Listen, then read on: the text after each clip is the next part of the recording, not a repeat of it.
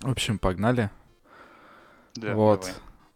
У меня сегодня в гостях, так можно назвать, Родион Кротов. Родион, Да. расскажи мне, кто ты? Давай начнем с того, что это тематический подкаст, и проговорим мы про э, род твоей деятельности. Расскажи, где ты сейчас работаешь, какая твоя должность, и сколько ты уже на этой должности. На этом месте или на любом другом. Мгм. Э, Я работаю в компании Docs and Box. Мы занимаемся в основном электронным документооборотом между поставщиками в ресторанах и, собственно, ресторанами. Попутно решаем всякие задачи, связанные с госотчетностью. На рестораны, на самом деле, очень много государства давит в плане учета алкоголя, товаров животного происхождения и все прочее. Э, Работаю я продуктом, а, Если полностью, то это продукт менеджер. Работаю в этой должности уже года два, может быть, чуть больше. Ну, то есть как А этого? Сколько у тебя опыта э, как продукт менеджер Два года. Два года. Мгм. Вот теперь давай э, вкратце расскажи, что это такое. Если прям совсем вкратце, это какое-то звено, соединяющее разработку, отдел продаж, маркетинга, сопровождения, внедрения, если есть. Человек, который отвечает типа, за все, что касается продукта. А Если это там IT-продукт, то за все метрики, в том числе и продажные, средний чек, МРР, в целом выручка за продукт, количество точек, там, идеальный продукт, он за все это несет ответственность. Ну, За- факт. Я тебя перебил, за не продолжай. А, За метрики условного суппорта, что если ты видишь, что продукт твой не работает, и у поддержки супер много проблем из-за какого-то косяка, за это ты тоже ответственный, ну и все в таком духе. Слушай, ну у тебя, по сути, как-то диапазон поля твоей ответственности очень большой. Все, по сути. Все, что касается некого продукта, получается, ты за него ответственен. Так? Мгм. Вот э, у меня сразу вопрос, смотри. Я, э, я просто сейчас работаю за рубежом, и понятие менеджер здесь немного другое, как в России. Ну, либо с тем, что я сталкивался в России, менеджер — это, ну, человек, у которого есть некая ответственность. Просто вот там из разряда по факту можно назвать там я менеджер по коду, я типа ответственный вот за этот код. И таких менеджеров может Мгм. быть миллиард. А в Израиле, например, менеджер — это человек, по факту управляющий. Ну, то есть менеджер — это же переводится как управляющий, и, соответственно, мен... вот здесь менеджер — это более управляющая должность. То есть это человек, у которого фактически есть непосредственно люди в управлении. И он управляет людьми и управляет некоторыми вещами. То есть это, ну, как управленец. Это не тот, который просто какая-то ответственность. Вот дай мне расскажи, ты ближе какой? Просто человек, кот- который за что-то отвечает? Или у тебя действительно есть люди в подчинении, и ты раздаешь там приказы, команды? Как ты сам Мгм. генерируешь это? М, Мне кажется, и то, и другое. А У меня есть в матричном подчинении несколько, с- несколько сотрудников и есть а, два сотрудника в вертикальном подчинении.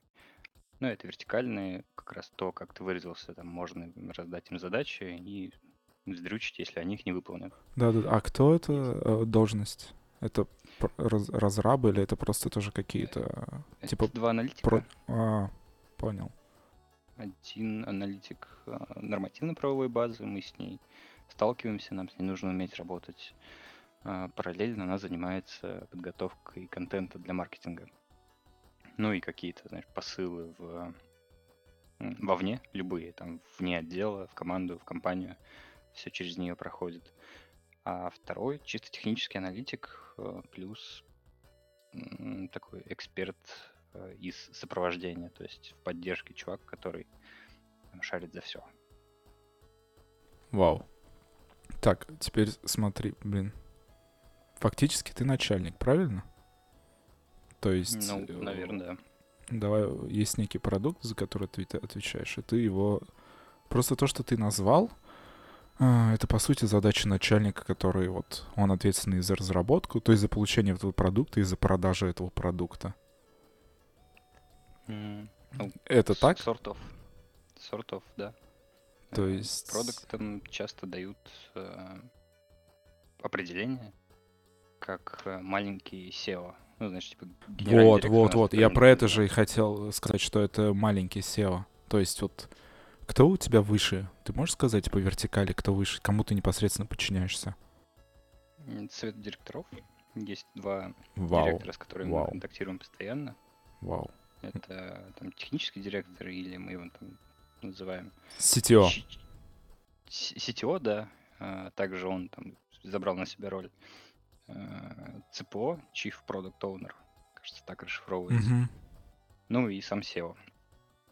Ну, слушай, ты, получается, э, то есть ты же уже не на стороне там как-то работников, разработчиков, ты уже на стороне начальства, правильно ведь? То есть раз ты непосредственно подчиняешься совету директоров, то ты там уже. Блин, круто.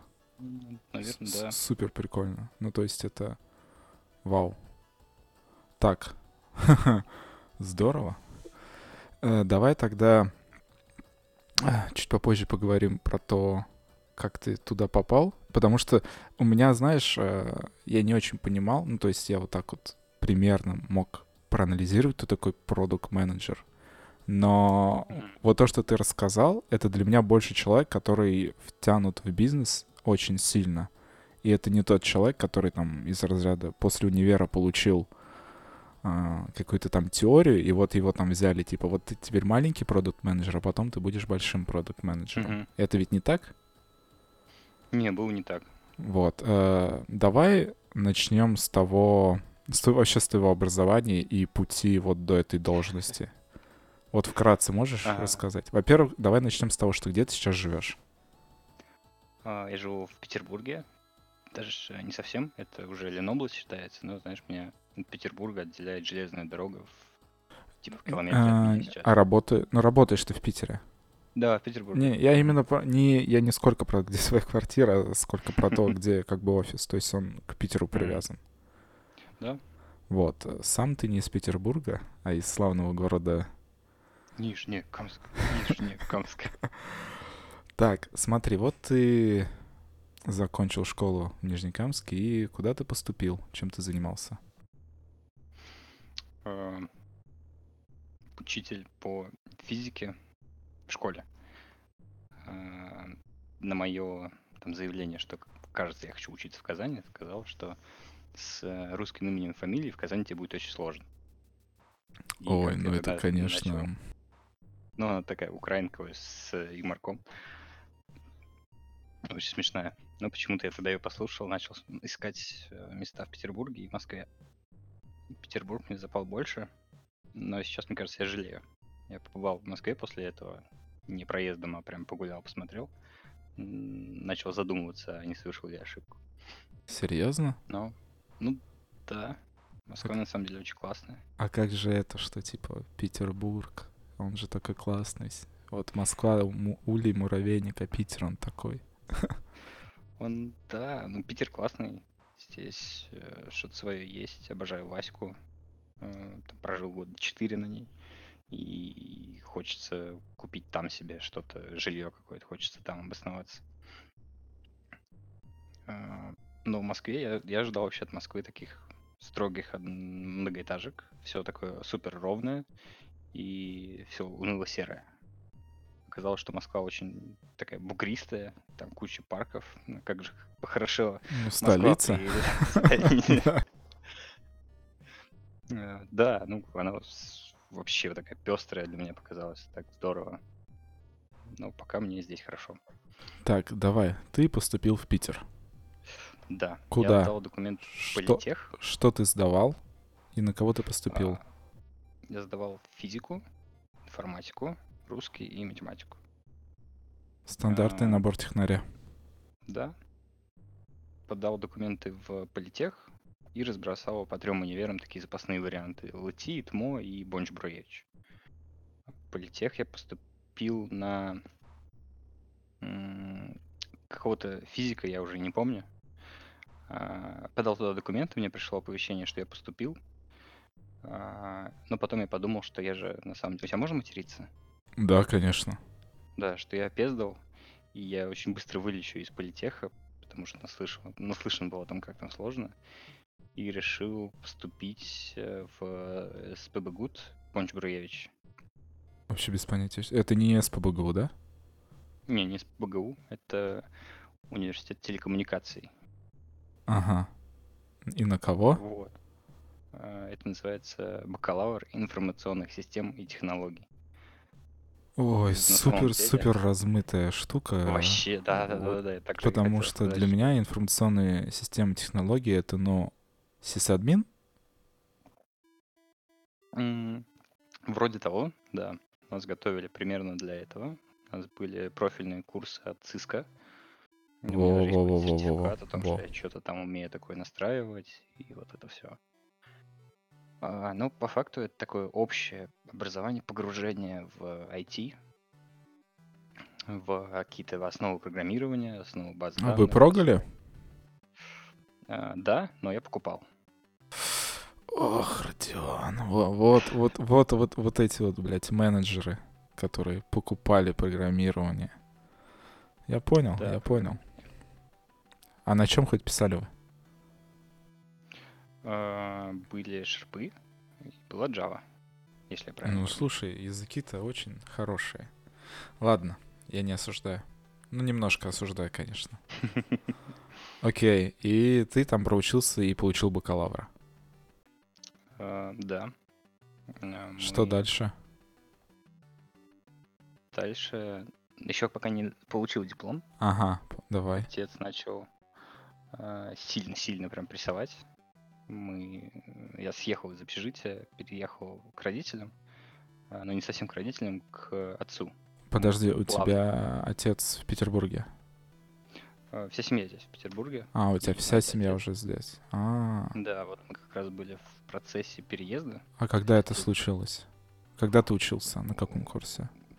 на четвертом, на Вау. последнем курсе, получается. Ничего мы продали себе. все имущество там, в Нижнекамске, и купили здесь в новострое квартиру, знаешь, на этапе нулевом, то есть котлован. Я понял, понял, да. И вот к четвертому курсу квартира достроилась, мы с отцом переехали, начали делать ремонт небольшой.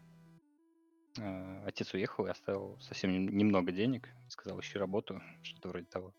Это, это, это, это был четвертый курс, да?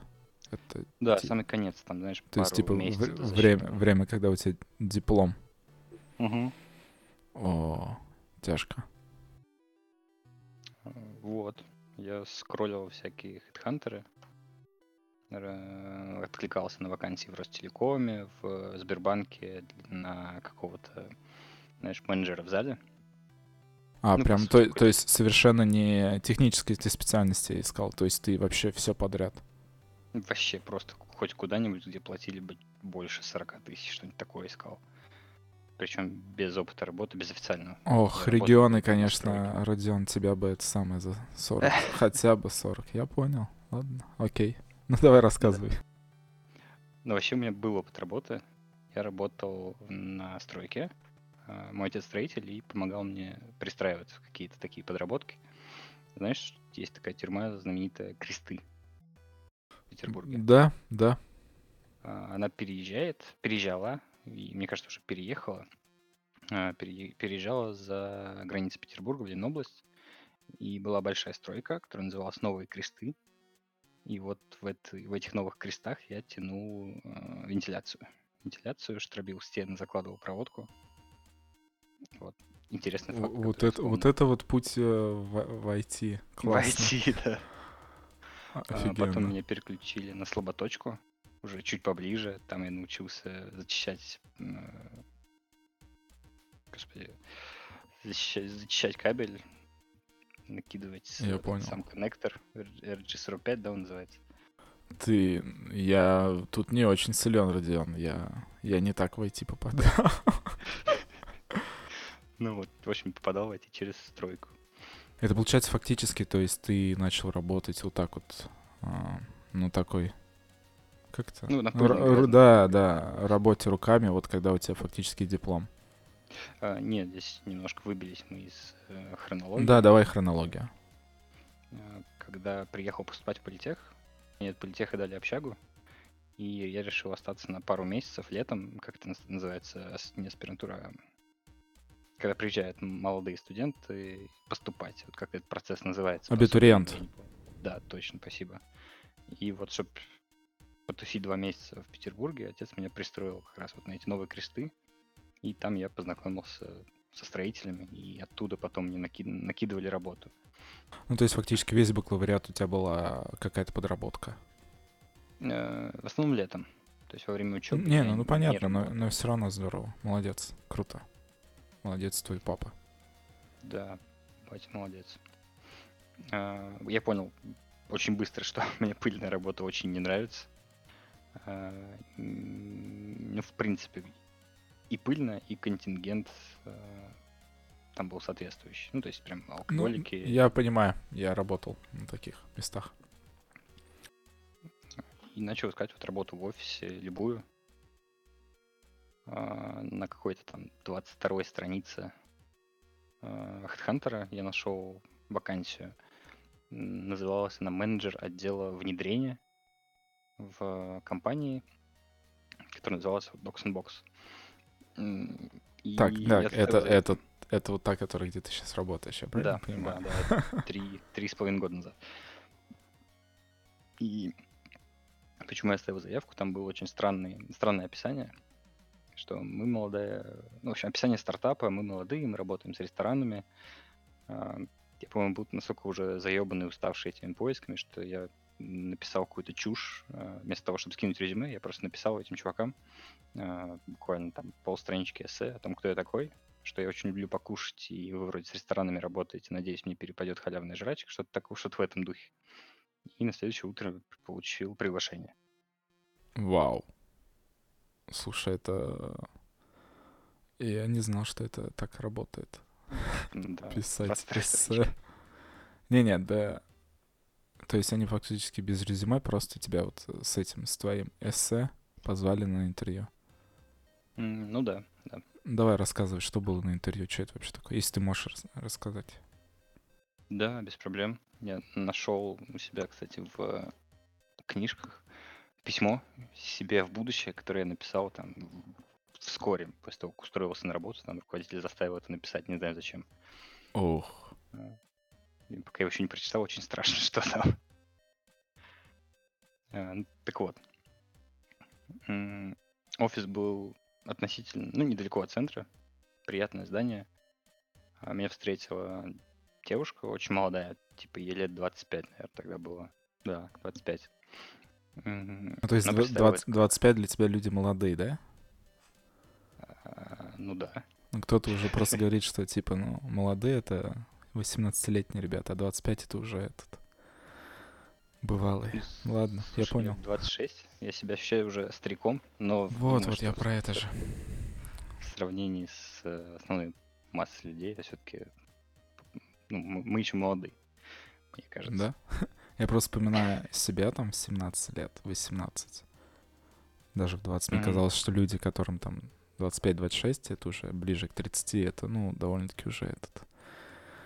Такие. Предпенсионный возраст. Ну, не предпенсионные, но это, типа, закан... у них молодость начинает заканчиваться. Такая вот. Да, я тоже так думал. Да, а теперь мне уже 26. Ладно, давай не о грустном. Окей, тебя встретили. Меня встретила девушка, привела меня в офис на каком-то четвертом этаже. Там было такое огромное помещение. На самом деле не очень огромное, мне так помнится. А, типа open space а, на сотрудников 12. А, Это была поддержка компании Open Service. Это такая родительская компания, откуда появился наш стартап. Там сидела поддержка, которая, собственно, поддерживала не свой софт, а чужой. Так А там, там какая, там кол-поддержка была или Да, да, там... да, кол, кол, Мгм. колл-центр, по сути, для ресторанов, э, которые работают на ПО, который называется Айка. А, Мгм. Тебе наверняка знакома фамилия Давида Яна. Нет. А, Очень, на самом деле, известный чувак.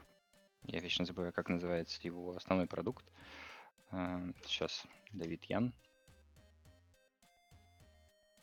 А, Чувак из Москвы. изобретатель, он владеет компанией, которая разработала Эбби. А, я понял. Все, все. Я теперь понял. вот он же разработал, его команда разработала софт Айка, на котором работает сейчас треть ресторанов во всем мире. И вот, э, вот Это, маленький это российский человека. ста- стартап. Ну да, да. Тогда То это, есть наверное, разработанный в России. Ну, это российская фирма. С, с корнями из России. Я не помню, чьими силами, Вот. какими разработчиками он разрабатывал. М, Ну, понял, окей. М, И вот Сейчас они, они же сейчас не в России базируются, правильно? Сейчас да, да. Ам, Вот эта комната на 12 человек, в ней базировалась такая ячейка одного из дилерских, по сути, центров э, для Айк. Тогда у них было тысяча две, наверное, ресторанов, большая часть в Петербурге. И немножко по России. А, Вот показала мне этот офис, там молодые прикольные ребята, кажется, там было весело. Потом привела в другую комнату, совершенно пустая, там было два стола, один мой, другой вот этой девушки Вероники, а, был подключен а, Wi-Fi с телефона, и там не было компов. Меня просили принести свой ноутбук на первое время. То есть там не было вообще ничего. Подожди, это, это у тебя интервью так проходило или что? Или ты уже свой первый рабочий день описываешь? Что это вообще? Это интервью, по сути, интервью так, так и происходило. Она водила меня по кабинетам, раз я распро- рассказывал о себе. А, В конце она спросила, когда ты готов выйти. Ну, то есть не было каких-то вопросов, связанных с IT, вообще ничего. Она проверяла мои какие-то просто софт-скиллы, так называемые. Ну, я так понимаю, просто посмотрел, типа, адекватный ли парень на Походу, да. общение, не... Ну, то есть просто вот так пообщавшись, понять, что, ну, адекватный, значит. Можно понял. попробовать, да. И что ты делал вообще? Что вот у тебя, в чем состояла твоя работа?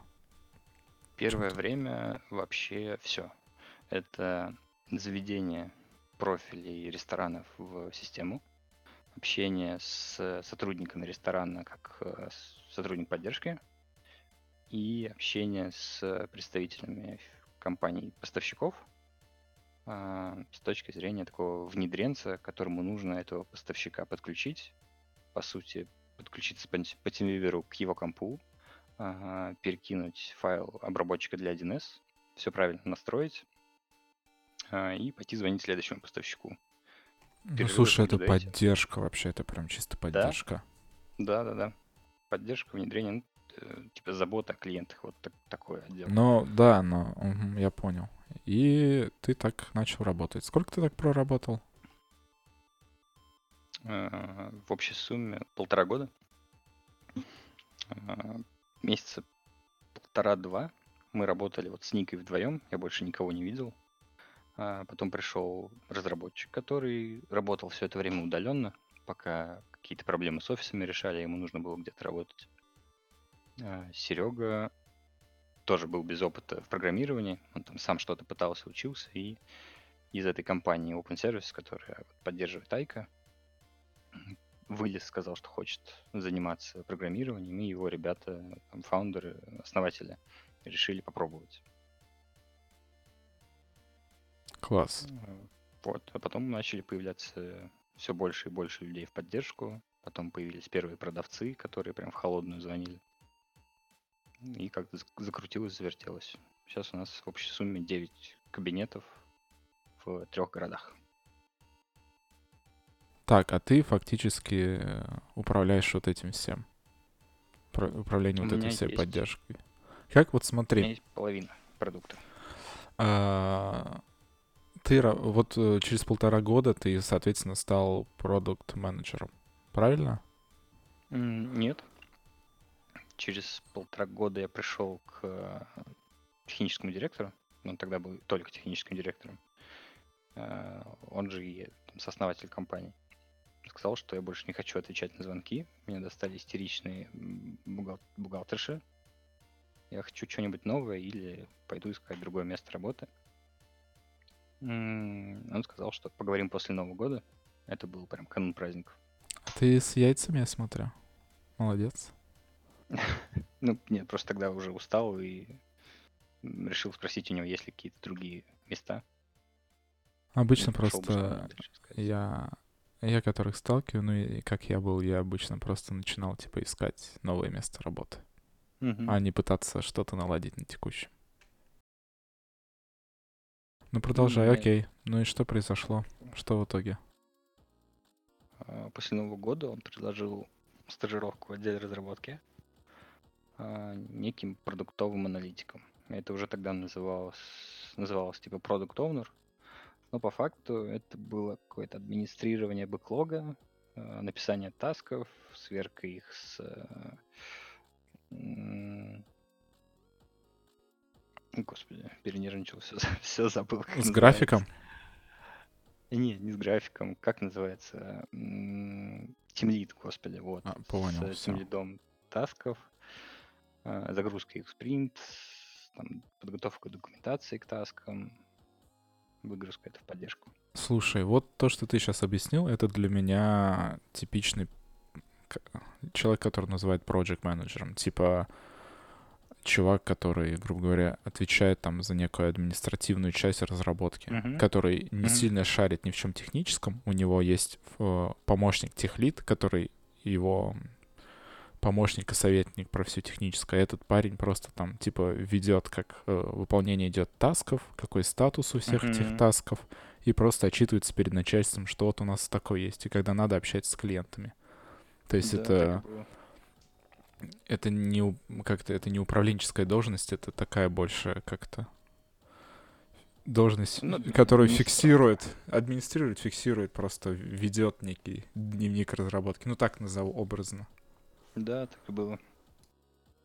По сути, переносили какие-то задачи, говорили, что нужно разобраться, как это сделать, потом описать, выдать разработчикам, и нужно, чтобы это было готово там через полтора месяца. Ну ты, соответственно, все это советовался с техлидом. То есть ты сам это не мог описать, что, А, что да, чтобы это сделать. поначалу, Мгм. поначалу приходилось все сверять, а, получать пиздюлей по три раза на дню, потому что пишешь не то. Ну, без какого-то такого технического бэкграунда должного уровня было очень сложно. А, Я н- догадываюсь, начал- да. Начал разбираться в поддержке уже, что такое клиент-сервер, серверное взаимодействие. э, Вообще в голове уложилось понятие там, сущности, таблицы, связи между таблицами. А, Вот это все как-то в голове выстроилось, как тогда казалось, в должном уровне. Но вот когда начал это описывать уже в задачах, ух, там так- такие войны были. Нормально. Классно, классно. И ты стал... Как, как, ты, как у тебя называлась эта должность? Еще раз. А, Она и сейчас называется в трудовой книжке системный аналитик. А, Ага. Тогда мы ее называли Product Owner, владелец продукта. М, Так, подожди, то есть ты стал тогда продукт оунером но сейчас ты продукт менеджер правильно? Или как? Да, сейчас для себя это определяю именно так. А, то есть фактически с того момента, как ты перешел, по факту ничего не изменилось, просто появилось больше ответственности и все. Да, да, компания абсолютно не э, бюрократизирована. У меня не менялась запись вот в там, трудовой книжке, никаких у меня нет э, таких наклеечек Родион Manager, визиток. Слушай, а тебе не кажется, что продукт оунер звучит и вообще вроде означает намного выше и круче, чем продукт менеджер? Покруче, да, звучит, согласен. Типа оунер ты А. владеешь этим, а менеджер ты просто управляешь этим. Слушай, я тоже, исходя из такой логики, так считал, а, но потом познакомился с ребятами типа Ярослав э, Раш, по-моему, у него фамилия. Чувак из Mail, ну, из Mail, из World of Tanks, главный продуктолог, Мгм. продукт Ну-ка, менеджер давай, давай, интересно. на конференции. Ну, звучит познакомился, как будто, знаешь, мы пиво выпили. По факту я там послушал выступление, задал ему пару вопросов после выступления на одной из конференций. И руку пожал. Ага. И он, и в целом все сообщество, вот это какое-то комьюнити, они кучкуются, знаешь, вот на конференциях, эти инфо-цыгане. Они дают определение обратные продукт оунеру и продукт менеджеру. Что продукт Инфо-цыгане. по сути, да, смешное слово. Э, По сути, продукт оунер это тот самый администратор бэклога, э, которому дали задачу, он ее разложил, положил в графичек, отчитался о том, что сделали. А продукт менеджер это человек, который э, вот у него в подчинении, по сути, продукт оунер человек, который отвечает за то, как будет продаваться, по сути, сколько денег принесет твой продукт и как хорошо он будет отгружаться клиенту. М, Ну, это все, как это называется, и- имена, нейминг, ничего не значит. Да, я понимаю, а, что вообще все вот это, оно от фирмы от фирмы совершенно разное. Мгм, И мгм. зачастую должность там на бумажке, она, соответственно, она не соответствует э, должности по факту. Ну, то есть э, по бумажке, может, что-то и поменялось, а п- у тебя, получается, ничего не поменялось. Но по факту очень сильно все изменилось. М, Да, постепенно все изменилось, и если там сравнить год назад и сейчас, то все кардинально разное. Все получалось постепенно. Так, ну слушай, фактически это твоя, это твое первое место работы, на котором ты работаешь до Мгм. сих пор. И вот Мгм. ты просто вырос э, по карьерной лестнице. Ты скажи, а ты в магистратуру пошел? А, Пошел, чтобы от армии откосить. И, а, И пот- мне кажется, я там до сих пор числюсь. а как откосил? Э, Не пришел. Ну, мне пришла повестка приходить на медобследование, я его прошел. А повестки на службу, собственно, у меня нет. Я не особо бегаю, не прячусь. э, Я живу по прописке. э, Приписан к военкомату здесь недалеко. М, Ну, Ау. поступил в магистратуру, отчитался, что я поступил в магистратуру, потом перестал в нее ходить, не знаю, числили меня или нет. Ну вот с тех пор повестки никакой нет. Вау, слушай, это такое довольно-таки, ну, везунчик, так что ли сказать. Да. Тю-тю-тю. Да, давай, ладно, не будем о грустном. У тебя когда? У тебя же один год еще остался, так получается? Да, пару месяцев, ну не пару, сколько, 10 месяцев осталось. Ах, ну давай, давай, крепись. Так, э, слушай, я тебя х- думал, что ты а, как-то, я-то думал, что ты пришел, о, устроился на работу и такой, типа, я вот работал продукт менеджером и теперь тоже у вас теперь буду работать. Сейчас я вам все тут с колен подниму, покажу, как Мгм, надо все делать. Я профессионал. А ты, оказывается, фактически вот это вот крутое, когда ты был с нуля в компании, и сам вырос, и компания выросла. мгм. Расскажи про свой вот обычный день или обычную рабочую неделю. Что у тебя вот входит тут в повседневные обязанности? Сейчас? Да-да, вот именно сейчас. Мгм. Что, что это вообще такое? Ну, ты, я так понимаю, смотри, что после того, как ты ушел из э, вот этой поддержки непосредственной, ты вот э, перешел на вот такую административную должность, и у тебя Мгм. фактически твои об- обязанности, они только росли, ну, и увеличивались. Э, давай так, делаешь ли ты то, что ты тогда начинал делать? Да, остался один такой придаток. Это вебинары. Пока я работал в поддержке, а, SEO. Не-не-не, не в поддержке, а вот когда ты ушел из поддержки. Вот когда ты А. ушел из поддержки. Мгм. Да по факту сейчас все так же и осталось. А, То есть, если мне нужно, нужно, чтобы задача была сделана, я ее сам описываю, а, но м, чуть менее детализированно. Мы там своим скрамом переложили детализацию на разработчиков. По сути, у нас нет в прямом понимании аналитика, который а, техническую часть расписывает, как будут выглядеть таблицы, как интерфейсы будут выглядеть. Это делает э, DevTeam самостоятельно ты приносишь так называемый user story. То есть в этом плане стало чуть попроще. А, Я готовлю документацию в другие отделы, но здесь стало тоже попроще чужими руками.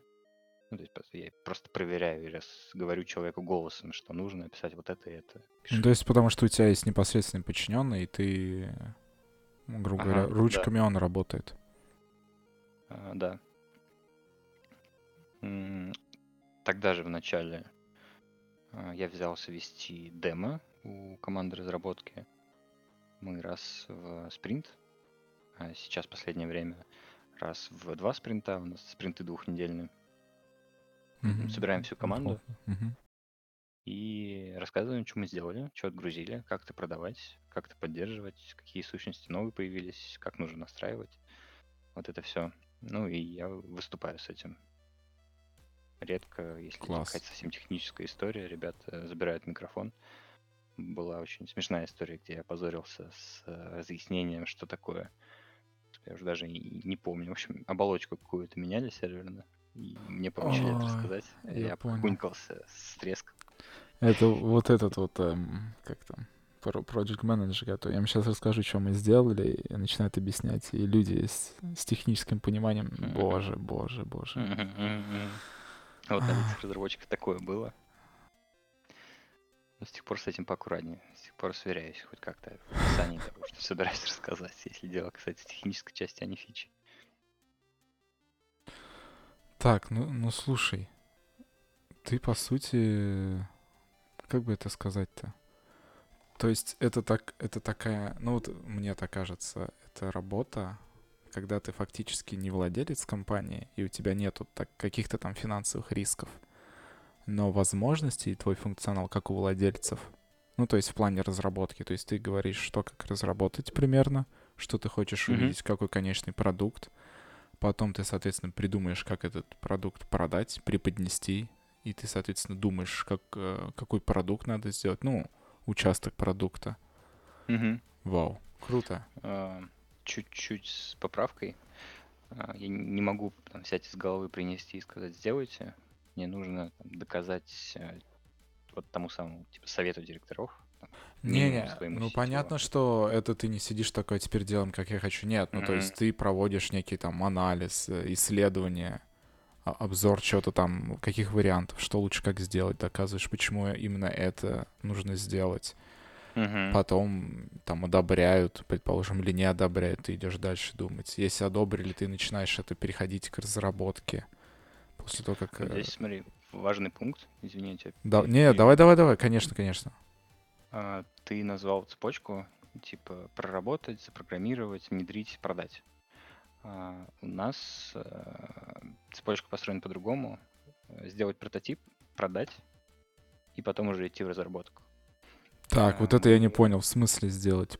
А, то есть, Скриншоты, Подожди. накидать скриншоты, по сути. то есть, э, давай так. Я, я сейчас сам то, что я понял, тебе скажу, а ты исправишь. Мгм. А, вы, приду- вы проанализировали, что будет неплохо сделать вот некую такую идею. Ты Мгм. эту иде- идею, грубо говоря, там доказал перед э, вышестоящим начальством, и они одобрили. Вы выдали некий демо-прототип этой идеи, что она может быть. Потом вы начинаете искать заказчиков, которые фактически, которым вы будете это продавать, которые фактически будут оплачивать это, правильно? Э, Даже до того, как принести это на сверку вот этим директорам, уже нужно собрать прототип и доказать, что это будут покупать. нас есть процессы, То есть а, настолько. Да, да, да. Они, директора, конечно же, участвуют в, в этом процессе.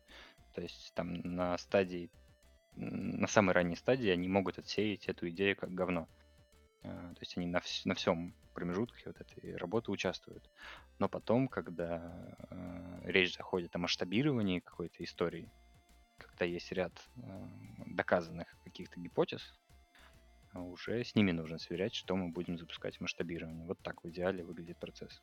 Слушай, а сколько у вас, если можешь назвать, параллельно бывает прототипов,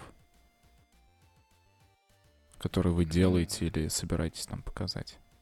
Вот именно прототипы, которые вот только прототип, то есть вы не, бу- то есть вы пытаетесь эту идею, грубо говоря, там донести. В разные промежутки времени по-разному. Мне помнится около пяти разных э, идей проверялись одновременно. А, но здесь, что нужно сказать, там я прототипом назвал это условно. Это не всегда даже какое-то программное решение. А, там мы иногда гипотезами вот по такому же сценарию проверяем, а нужно ли трогать какой-то новый сегмент, нам, нам слабо известный запускаем какую-то рекламу и делаем вид, что у нас супер про- профильное решение для этого сегмента, и смотрим, клюют, не клюют, если там отклик, нужно ли там что-то делать. Или М, вместо ну, то есть настолько рекламы- даже, то есть, Да, грубо да, говоря, мы говорим, что у нас вот это есть, Мгм. а его еще по факту нету. Мгм. Класс. Ну, видишь, я очень далеко от, э, грубо говоря, то, что идет дальше разработки, это бизнеса и бизнес-решений, поэтому для меня это все супер новое. Ты, соответственно, больше крутишься как раз вот в этой среде, такой более бизнесовой управления, нежели среди разработчиков. Ну, это совсем недавно случилось. Недавно? Я там все еще сижу с э, разработкой. Э, ну, в, в их же кабинете, в их же спейсе. Э, И большую часть времени все равно взаимодействую с ними. Нет, ну это-то круто. Нет, во- вообще все здорово. То есть э, так звучит очень интересно. Тебе нравится то, чем ты занимаешься? Э, Да, скорее да. Есть куча всяких мелочей, которые там расстраивают каждый день, но в целом э, я уже давно не ловился на мысли, что, бля, как же я не хочу на работу идти. Я встаю, прыгаю в душ и иду на работу. Вот это очень круто, потому что зачастую в IT очень распространенная там причина ухода или проблема это выгорание. Когда Мгм. человек приходит там делать проекты и за, ну, за год он просто больше не хочет это делать ничего. И уходит он там в другой проект не, не потому, что место работы, где он работает, плохое, потому что просто ему уже не хочется вот это делать. Мгм. Вы, получается, то есть вы не делаете один и тот же продукт. У вас несколько продуктов. Или как? У нас сейчас э, грядка из то ли пяти, то ли шести продуктов. Все они работают там в одном направлении. А, На последней стратегической сессии мы решили, что мы закрываем три вот этих придаточных, таких полустартапных Ого. направления. А, Ну, закрываем в том смысле, мы не увольняем людей, мы просто переключаем их на основные три продукта. А, Это решение для работы с алкоголем в ресторане, отчетности для государства, решение для работы с э, поднадзорной ветеринарной продукцией, мясо, яйца мгм, понял. и работа с электронными накладными. Вы это закрываете или что? Не-не, мы это А, оставляем. оставляй, оставляй, да, все, да. все остальное про, там, ну, неважно что, мы решили приостановить и выстроили планы вокруг вот трех основных продуктов.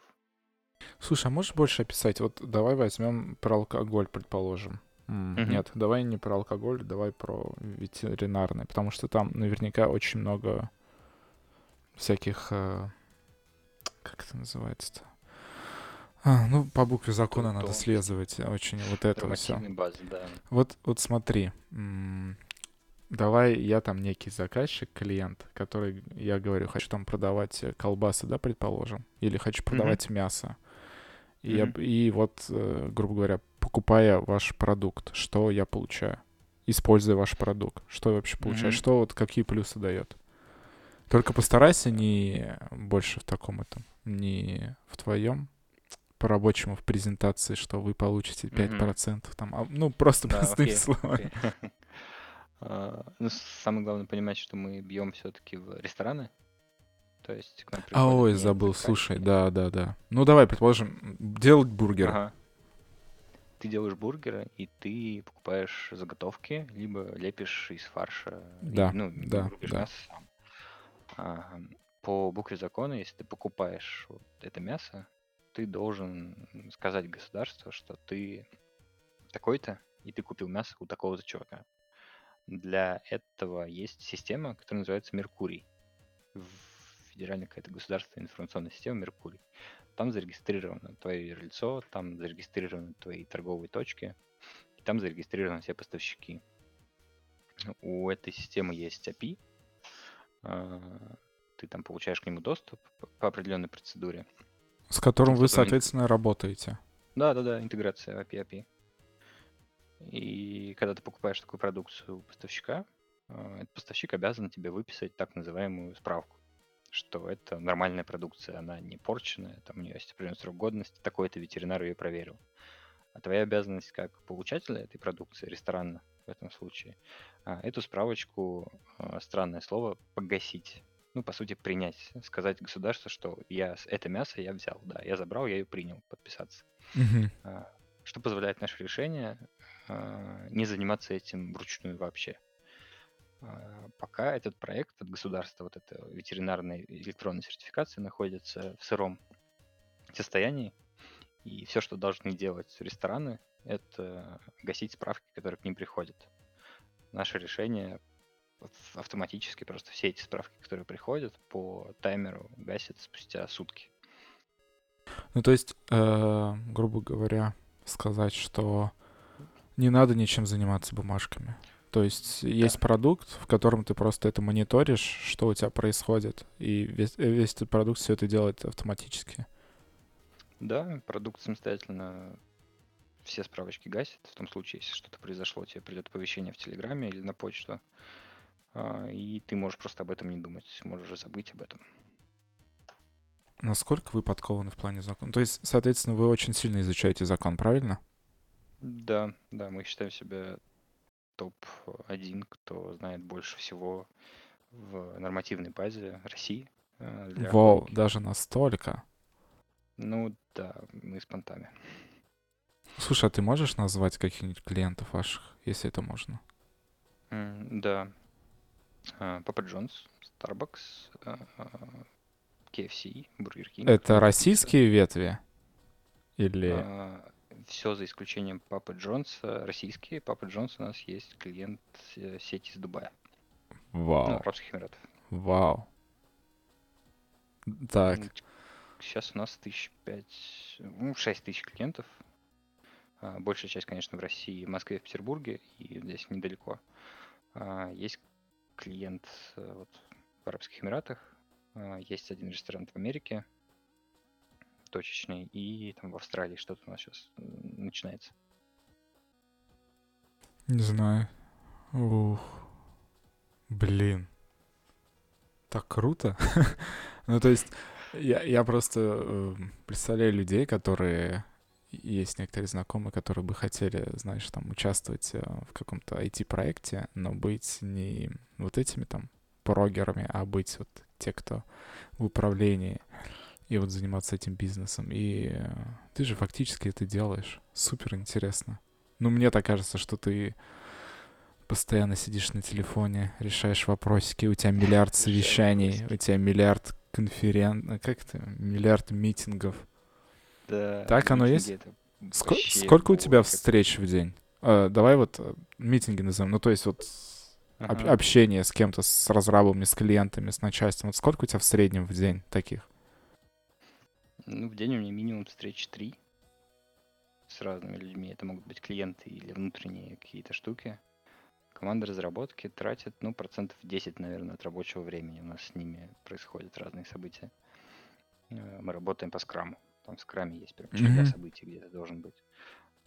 все остальное это взаимодействие вот с директорами, с другими отделами. Ну, слушай, три не так много. Я-то думал, Ну, что у тебя так, там, что у тебя там восемь их, пять. Если размазать по неделе, в среднем так получается. Там, понедельник у меня весь во встречах. А, То есть я прихожу на работу часам к 10. Планерки всякие. У меня до конца дня почти всегда встреча, да. Как, кстати, ты работаешь?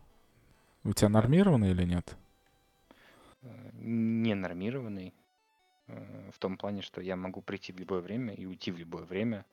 Но если я не сделаю то, чего обещал, или то, чего от меня все ждут, то это будет моя проблема. Это я понимаю. Ну, то есть, э, я понял. Нет у тебя такого, что там по карточке отмечаешься и 40 часов будь Не, добр. Не, не, всем вообще все равно, где я и откуда я работаю. А, Единственный момент, единственное замечание, ты должен либо поставить в календарь корпоративный, что ты сегодня недоступен, что ты не будешь сегодня отвечать. Но это уже мелочи. Это уже такие... Блин, я же почти с, с управленцем общаюсь. А Мгм. ты, кстати, с них у тебя есть какие-то акции в, в этой твоей фирме? Ты как-то Я очень больше, очень чем хочу. Больше, чем работник, или не боль, или пока ты только работник? Компании, пока только работник, у компании было два неудачных опыта раздачи опционов. А, Там подробностей не знаю. Ну и не важно. сегодня вот на корпоративе, я с корпоратива только-только, а, вручили первый опцион а, топовому продавцу, который там делает 50% всей выручки. Компании, это его заслуга. Вот ему вручили опционы, и они объявили, что они возвращаются к этой модели, они готовы раздавать, э, ну не раздавать, а премировать активами компании. А самому типа прям... вложить как-то в нее? А, слушай, мы получаем инвестиции от э, государства в виде фонда развития интернет-инициатив, путинский фонд. Так, это, это, значит, Путин-то молодец. Местами, местами. А, Слушай, у вас... А, давай, а, то есть у вас есть государственные инвестиции и также частные инвестиции есть? Угу. То есть там мои сколько-нибудь 100 тысяч никто не возьмет просто, потому что я попрошу какую-то долю, а зачем им просить, забирать у меня эти 100 тысяч? Ну, короче, не возьмут они эти деньги. Я понял.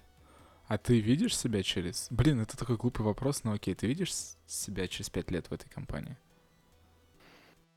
Мне кажется, да. Странная такая история э, остаться на первом же рабочем месте. Но мне кажется, это супер везение. Слушай, это странно, если ты приходишь с слесарем и 20 лет работаешь с слесарем. А да, если ты да. приходишь в фирму в кол-поддержку, ну, грубо скажем, да. а да, вых- выходишь э, вторым там человеком, это нормально вообще. Ну, я считаю, что это mm-hmm, такая держу. история крутая.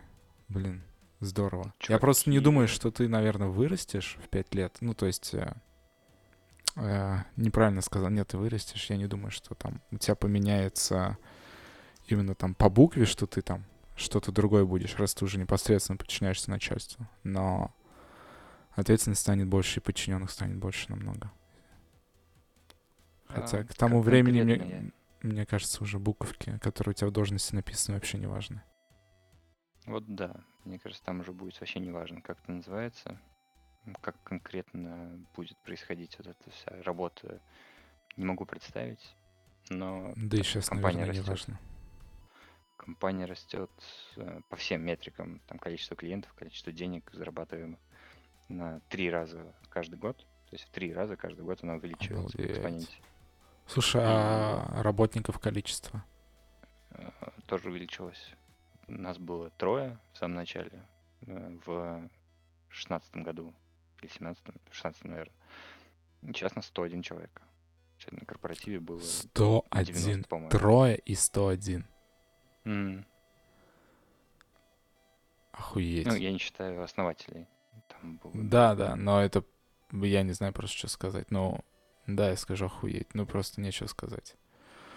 Ух. Ну, мне кажется, это супер везение. Прийти в стартап, который, во-первых, не закрылся. Во-вторых, э, где чуваки реально заинтересованы тем, что они делают, а не просто бабок срубить. Смотри, есть типа как там один раз э, там повезло, два раза, значит, как там, что-то нашли, три раза, значит, уже умеют, типа того. Mm. Ну ты, ты чувствуешь, что ты как бы это, что ты частичка этого, и что на своих плечах ты довел компанию до такого? Mm, не все. Там многое вопреки моим фейлам случалось и мне кажется, это общая картина, что все косячили, все местами преуспевали. Все косячат. А. Всегда все косячат. Мы, же не роботы, как говорится. Да, да, да, да, да. Все косячат, это а. нормально. Блин, а, у меня, наверное, следующий вопрос, который я хотел тебе задать, они, я не знаю, сможешь ли ты ответить. Это, наверное, уже такие более бытовые вещи, простые, для того, как вообще попасть и стать э, вот про, продукт-менеджером или, знаешь, это низшим звеном продукт-менеджера и потом стать mm-hmm. вот таким, кем ты вообще есть некий какой-то дефолтный кейс, или это все mm-hmm. из разряда типа я пришел младшим сотрудником, но просто супер проявил себя и меня повысили. У тебя есть какие-то знакомые или с кем-то да. ты общался? Давай, можешь рассказать как-то вот в общем mm-hmm. некую такую картину, как вообще люди становятся, попадают, что делают? А, есть две модели, действительно. Первая — это на HeadHunter искать прям напрямую такую должность. А, Там Яндекс ищет и таких сотрудников просто штабелями. Ну, Все слушай, большие компании продуктовые это делают. мне просто... Ну вот давай, предположим, возьмем некого человека, которому 25-30 лет, у него есть э, некий опыт работы, но Мгм. даже не знаю какой. Ну, предположим, IT, некий IT опыт работы или около IT, Мгм. там э, что-то где-то был там, может, за финансы отвечал еще как-то. Вот как ему стать, как вообще это попасть? Мгм. Ну вот это второй путь, когда ты без опыта непосредственно такого, такой работы. а, Это работа в какой-то связанной сфере. То есть ты в IT-компании уже работаешь. а, Например, ты разработчик э, какой-то тимлид, ты ста- уже вырос из э, там, рядового сотрудника, рядового разработчика, и а, начинаешь для себя осознавать, что там уже начинает скучно быть, э, хочется чего-то нового. Или какой-то аналитик, который работает там по указанию продуктолога. А, Это искать возможности подминать под себя какие-то обязанности, задачи. Всегда есть какая-то какая-то работа, которую некому сделать. Да, А, да, это Нужно, я тут соглашусь. нужно брать на себя ответственность. То есть ты видишь, что сейчас компания не закрывает эту дыру, а, просто начни это делать. Да, прояви инициативу, начни сам. Ну, это, Да, это вот это такой вот кейс, который я тебе примерно описал, что ты приходишь младшим сотрудником и просто проявляешь себя и начинаешь, начинаешь повышаться. ну, вроде того, да. Там ребята из э, Контура, тебе, мне кажется, ничего не говорит название компании, но это Нет. огромнейшая компания на 5000 сотрудников, российская, которая занимается вообще всем, что касается документооборота, цифровых подписей в России. Э, Ну, прям гигант, атлант. Э, Мы общались с их продуктовой командой, которая делает решения, связанные, ну, очень похожие на наш, на одной из конференций, и там ребята рассказывали именно про такие кейсы, что ты приходишь к каким-то младшим сотрудникам в отдел аналитики, разработки, постепенно просто берешь на себя больше, больше, больше, и вот они выросли в самостоятельную ком- команду. Собрались все, все ровно такие. Причем там можно влезть в это из маркетинга, влезть можно в это из продаж, а, из разработки, из вот, сопровождения в моем случае. Здесь вот такие истории есть. Ну, я, я, я, это я и примерно представлял, то есть это просто, как там, должность начальника, и она просто по карьере ты повышаешься, и неважно, как ты этой к точке. Ну, то есть фактически из, э, из-за разработки, из-за продвижения, там, из-за маркетинга, из-за вот это все. И Мгм. неважно, из какой бы ты вот этой ветки бы попал, то ты мог бы попасть. Ну, вот Да. образно. А образование? Оно вообще влияет или нет? Ну, давай так, оно вообще нужно или нет в этом плане? А, Образование, которое я получил в Банче, оно мне помогло. Нет, я, я понимаю, что образование помогает, но а, как таковое а, после универа, просто получив образование там, типа, какого-то там управленца проектами, вряд ли получится попасть в проект, именно управлять. Максимум вот этим э, вести backlog и проекта scrum а. А, Слушай, к нам пришла недавно такая девушка, потрясающих а, этих soft skill ов, супер разговорчивая, супер общительная, рассказывала про все вот эти методологии управления временем, управления проектами. Нам как раз тогда нужен был проектный менеджер. А, И рассказывала про курсы, которые они в универе проходили. И прям все про то. Прям супер девочка. Мы ее берем а, сразу проектным менеджером, даем, даем ей два проекта, и она проваливается. Прям жестко. Там все, что она рассказала про вот эти методологии, по факту она не применяла. Э, там они, видимо, как-то инсценировали это в, в университете, но каких-то живых знаний там не получилось. Мне кажется, это там, пример того, что в универе все-таки не совсем про то рассказывают, даже если рассказывают самые передовые чуваки, пока ты в жизни это сам не попробуешь, э, не получится. Ну, в общем, это проф- не- как там профессия опыта. Если есть опыт, то есть тут только с опытом. Да, надо но надо этом расти и расти. там, если у тебя есть хороший технический бэкграунд, если ты знаешь, как происходят процессы в разработке, тебе это, безусловно, поможет. Если ты хороший менеджер просто каких-то дел проектов, тебе это, безусловно, поможет. Если ты знаешь, как а, продажи строятся, это вообще супер. Сидишь здесь отовсюду всего и просто Да, я вот это и пришел. понимаю, что даже выстроить как-то, как это стать, это... Я говорю, фактически ты тот человек, который управляет, но ты не ответственен за компанию. Ну вот, это как Мгм. бы она не твоя. Вот это такая инте- интересная должность. Ну, мне было бы интересно. Ну, мне так кажется. Э, Финансовой какой-то ответственности я не несу. Вот, вот, я про это, да. деньгами. А, но при этом вроде как за продукт отвечаю, да. Не-не, я вот именно про финансовую ответственность. То есть, если продукт Мгм. будет неудачный, ты не понесешь ответственность финансовую. Только компания закроется, уволится, это будет грустно. Слушай, и вот давай тогда такой щепетильный вопрос. Можешь ли ты примерно сказать э, уровень зарплат в среднем по Питеру и по России, если ты знаешь? Или Мгм. по Москве вообще? И у тебя есть знакомые не... Да, знакомый ты говорил, что есть... Ну, ладно, давай говори. В общем, Мгм. может, есть какая информация. Что это вообще Ну, такое? Средний уровень ЗП в такой должности в центральных регионах это 100-120 тысяч на руки. В, ну, Серьезно? в- да, той должности, что у меня сейчас есть, и примерно с тем опытом, что у меня есть. А, чуваки, которые там круче меня, они могут получать си- сильно больше. То есть Круче как это, э, это те, которые лет 10 этим занимаются, и в Ага, которых там да. фирмы по там 2-3 тысячи человек, предположим. Да, да, да. да. Но я, я понял примерно. Т- Просто- Там нет потолка уже. Там только твои финансовые вот этой подвижности, то, как ты обоснуешь с основателем, почему тебе там должны платить какие-то проценты за каждую продажу этого твоего продукта. все дальше от тебя зависит. Ну, слушай, это не космические суммы, которые ты описываешь, потому что разрабы там уровня middle даже, и senior точно получают эту сумму даже выше. Да, да, легко. Ну, наши разработчики получают больше, чем я назвал. А Вот это, кстати, почему, как думаешь? Ты же, по сути, управляешь. Но я делать руками ничего не умею в этом деле. А, классно. Это, кстати, такой поинт, который прям сильно давит. На тебя? Э, ну, вообще на, на индустрию, на людей, которые в ней работают, э, судя по, опять же, вот этой тусовке.